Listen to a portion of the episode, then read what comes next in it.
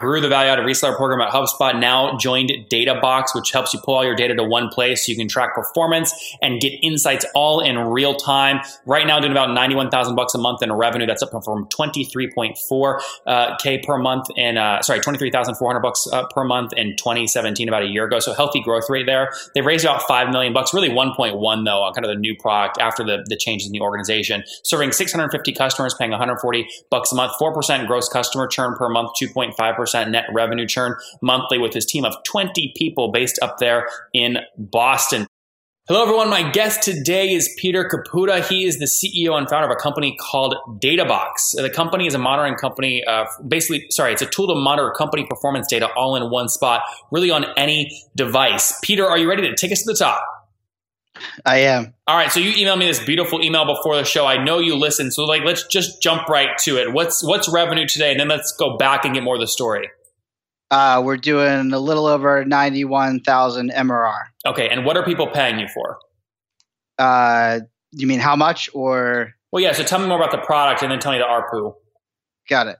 Um, so the product allows uh, companies to pull all their performance data in from other tools. So we integrate out of the box with like 60 plus other tools. And then you can also integrate data um, in a variety of other ways. Uh, and once you get the data in there, they can visualize it um, however they choose. Uh, we make it pretty easy to drag and drop or choose templates based on the data sources that you connect so you can get up and running quickly. Uh, and then you can set goals, you can set alerts, there's scorecards, you can uh, mo- um, so you can get data coming to you, the, the most important metrics, and then also you can put it on any device. So we have a very uh, award-winning mobile device, uh, mobile app that's on both the stores that, that you can download and, and use to monitor. Uh, we also you can put data up on TVs as well. And so, what are people paying on average per month for this? 140 bucks a month. Okay, so how many customers are you at today? 650. 50. Okay, and give me a sense of growth rate. Tell me back a year. How much are you doing a month? Uh, 23,000. Uh, um, I'm sorry. Yeah, around 23,000 MRR in at the end of May last year. May 2017 scaled nicely, so I'm more than 3x that to date. Where's most of the growth come from? Uh, organic. Uh, just doing a lot of organic um, marketing, organic search, organic social um, just a lot of content marketing. And so, tell me about the team and how many of the team members are focused on those organic channels. We have 20 people total. Uh, the majority of the team's in product, uh, and then we have pretty much uh, three people in each of sales, marketing, and service. A little okay. heavier on the service side, a little lighter on the sales side. So three people in marketing basically okay and what are some of these you mentioned kind of kind of seo some other things what are what's the like the number one organic tactic they're using to driving new customers uh, we do a lot of uh, content sourcing. We do a lot of roundup posts. Uh, we have a lot of uh, agency partners who write guest posts for us. Since we integrate with so many tools, the topics that we can cover are pretty diverse. So, like one day we'll write about uh, reducing your bounce rate in Google Analytics. The next we'll talk about the, the new features in Facebook ads that you should be mm-hmm. taking advantage. How do you get the partner to take the time to write the guest blog post for your blog? That's where a lot of people get stuck in this whole process. They can't convince other people to take the time to write for them. Um, well, in the beginning, it was a lot of personal relationships. I uh, built the channel program, the agency partner program at HubSpot. Uh, and so I tapped a lot of uh, agencies uh, to do that. Um, at this point, we have a pretty refined process, which would take me like 20 minutes to explain. but we have people that are constantly reaching out on social. We have a list of past contributors that we ask to contribute to new posts. Uh, we always give a link uh, back to them when they contribute. Uh, and a lot of it is just very short stuff. So we're only asking them to take like five minutes um, to contribute to a post, which then becomes, you know, a post with 50 contributions. I see. I see. And do, have you, have you, this is going to be very meta. Have you written a post on your post process? no, but I just recorded a podcast yesterday with for for the, that uh, I think will get published next month. Give a shout out for that. Which podcast? The Entrepreneurs HQ. Okay, good. We'll, uh, we'll, we'll link we'll link to that in the show notes. That'll be good. Cool. All right, because I mean that's if you figure out a way to scale that, that's fantastic. Now, quickly, because you mentioned HubSpot, when did you leave HubSpot? Uh, 2017, so a, little, a year and almost a half. Okay, yeah. I mean, so you were there for the ride. You, you, how early were you there? 2007. I was 15th employee. Oh yeah, so, so you saw it all. Yep. Yeah. So let me ask you a question. I mean, yeah, a lot of people would say when you go through a journey like that, obviously you had equity, you built some, and I'm assuming a nice chunk of wealth for you for yourself. It's hard for someone that just was made kind of wealthy, right, to then get motivated to jump in and start something new. So, d- talk to me emotionally in your brain in 2017 when you left. How did you deal with the extra money and and keeping yourself balanced? I always had a goal of of making money, like enough money to be comfortable at least.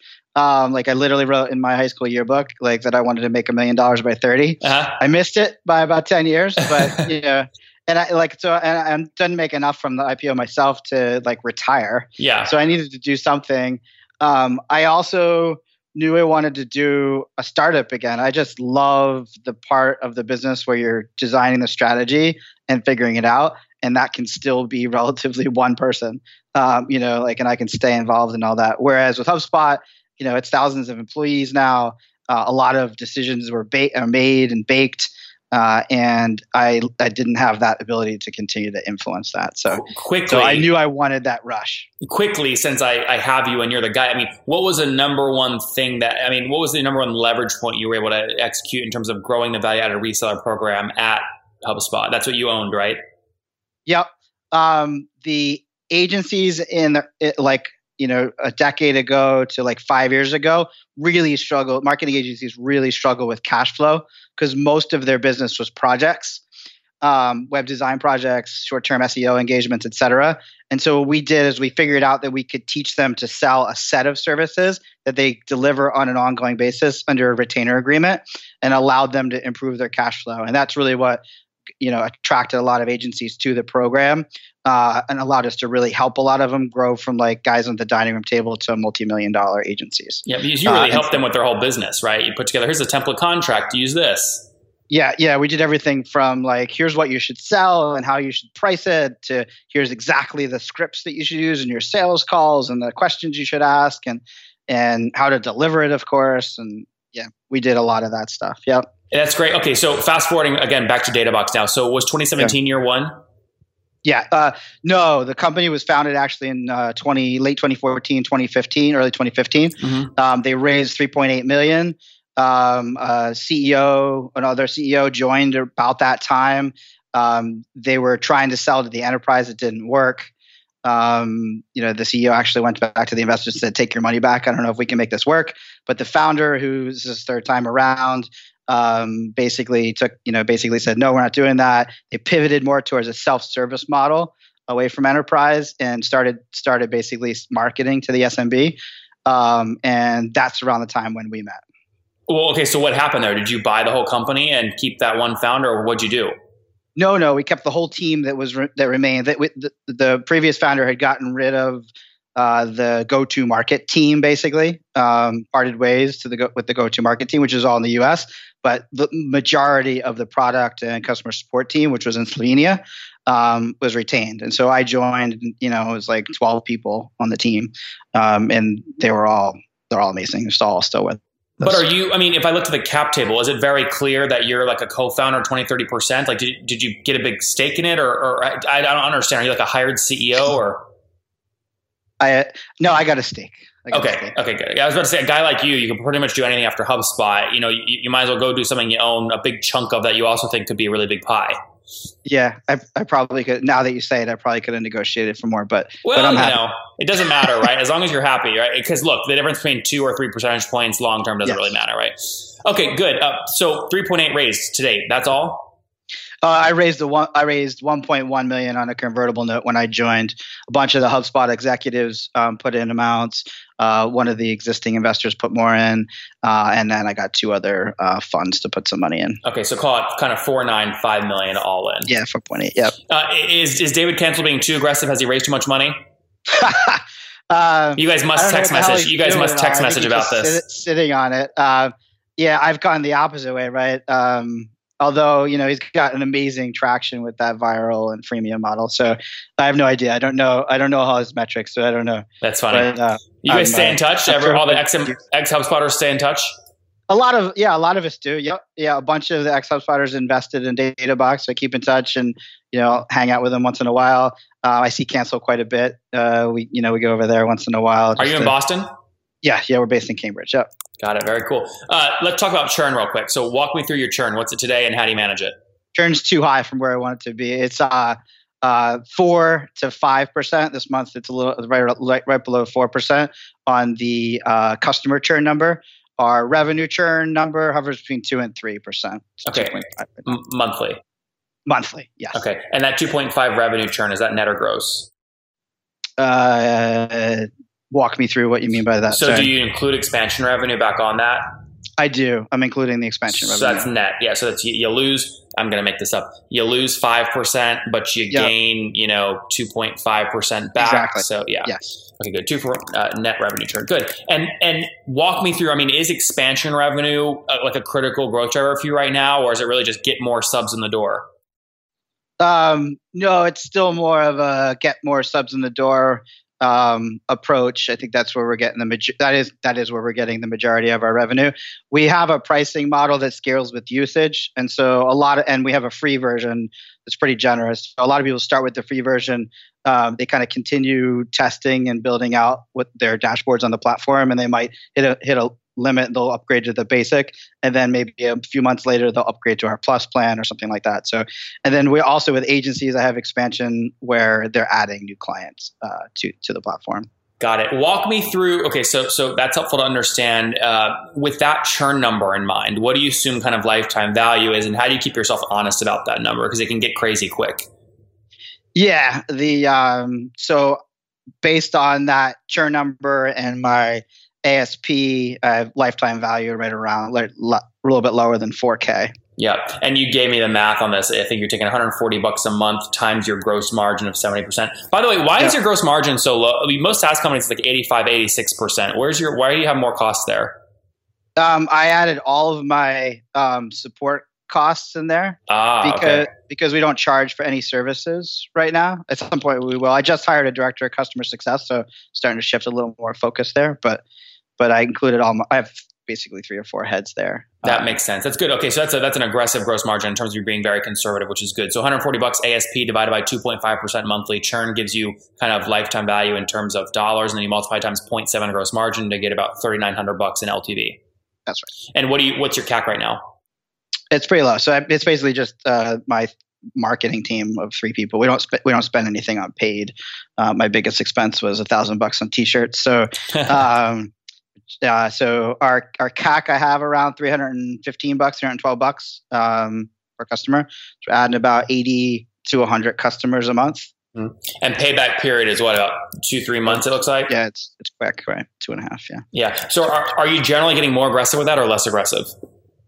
I'm kind of status quo right now. Um, you know, we raised a bit of money. There was a little bit money left over from the previous round, but I'm actually shooting for cash flow break even here in Q3. Oh, great. Um, and so I'm I'm not try, I'm not accelerating too much. It's kind of I want to get my I got my marketing processes in place. I got most of my sales processes in place. Now we're getting more of our customer success processes in place, and then um, I'm hoping I can reduce that that customer churn number further uh, and raise a raise a large round. Yeah, I was going to say it sounds like you're you're building more leverage for yourself. Get to profitability and then go raise so that no one can have you by the balls, right?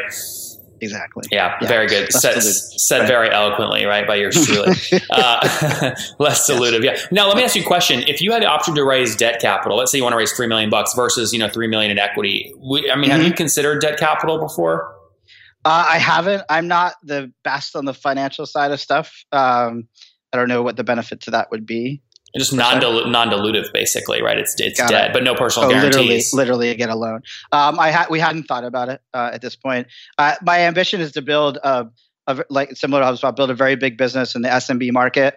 Uh, I'm keep I'm purposely keeping my CAC low for that reason, my price low for that reason. Who the hell uh, wakes up and says I want to build a huge business and the highest churn cohort of businesses possible? It's just you're setting your you're you're signing up for hell. No, I'm passionate about it. It's like that's my roots. I got uncles that run small businesses. What do they uh, do? I, what's that? What do they do? You know, plumbing, construction, you know, automotive, like a lot of consumer stuff. I, I got an uncle that sells medical equipment. Uh, I just I I'm passionate about that. I, I love working with SMBs. They don't. Uh, there's no bullshit. There's no bureaucracy. Um, you know, it's dollars and cents. Uh, and like I, I, I started my first business, you know, a few years out of college, and you know, worked with a lot of SMBs, helping them do their marketing, and uh, so I don't know, just passionate about it. I like it. I hate I hate the bureaucracy of big companies and you know kissing ass. Is that is that is that what made you kind of pop out of HubSpot? It was too big at that point. Yeah, I think part yeah part of it. Yeah. Yeah. All right. Very good. Let's wrap up here uh, with the uh, with the famous five, Peter. Number one. What's your favorite business book? My favorite business book, probably uh, Baseline Selling by Dave Kurlan. Baseline Selling. Actually, real quick before I go to number two, people always ask me, Nathan, why do CEOs come on your show and like they're so cool sharing numbers and stuff? And I go, you know what? Honestly, I don't know. Sometimes you're a guy. You listen to the show, right? Yeah, yeah, because you, yeah. Emailed, you emailed me ahead of time. Tell me, tell me the psychology. Why does a guy like you come on the show and you're totally cool being so transparent? Uh, I why not? Like I've learned a lot from other people being transparent. Um, I'm proud of what the team has done so far. There's no reason to hide it. Uh, I don't see any reason that keeping it secret. I've always found that the more I share, the the more people care about what I'm doing. Yeah. Um, I didn't mean to make that rhyme, but it did. Peter, the answer I wanted to hear was that I'm very charming. I beat the hell out of people. They have to give it to me. But you gave me none of that. You gave me none of that. well, I've listened to some of your things. I can't believe people come on to this call like expecting to avoid yeah. uh, telling you like their churn number. That's like, like, what I do. Why would you join? Yeah. I'm like, you're an idiot for not managing your time. Anytime you're going to commit 30 minutes to something, you should research what you're getting into, right? Yeah. All right, Peter. Number uh, number two. Who's your CEO you're following or studying right now? Uh, I I enjoy what Cancel is doing since you mentioned him. I think uh, he's uh, he's built uh, an impressive product organization and he's slapped on a uh, a marketing uh, organization that's getting the message out. Um, so I think what he's doing there. Number. Uh, I, I, owe a debt of gratitude to Brian Halligan. Um, I learned, even though I gave him a lot of crap while I was there, and and uh, he wasn't always easy on me. I learned a whole hell of a lot of things, and now that I'm in his more in his shoes, um, as a CEO. Like I, I really appreciate what I learned there. Three. What's your favorite online tool for building your business? Online tool for building my business. Uh, uh, we couldn't do without Asana, uh, the project management tool. Um, I'm a big fan of being transparent up and down the organization, uh, and even external, as we ta- as as we just talked about. And so Asana gives us the abilities for everybody, the newest employee, me, uh, any of the managers, to see what's going on in the organization and and be aware of, of vendor dependencies and, and all that. Number four, how many hours of sleep are you getting every night? I am a solid eight to nine hour sleeper. That's great. I my, love that. My sleep. Yeah, what's the only thing that really cuts into it is if I get hooked on a, a Netflix show at like nine o'clock and I can't stop watching. What's the last one you got hooked on? Uh, Black Lightning right now. Yeah. All right. And what's your situation? Married, single? You have kids? I am married. Uh, Thirteen years now, I believe. Congrats. Right. Ten year old. Ten year old boy. All right. And how old are you? Forty one. Forty one. Last question, Peter. What do you wish your twenty year old self knew?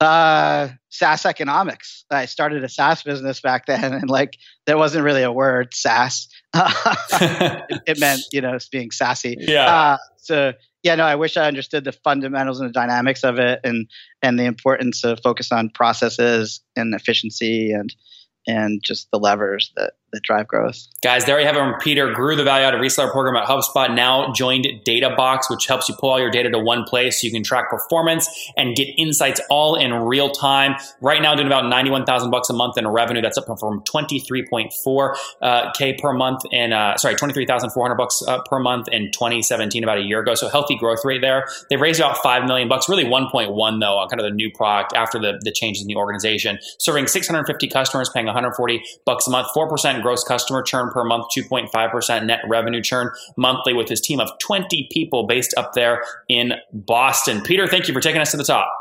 No, it was fun. Thanks, Nathan.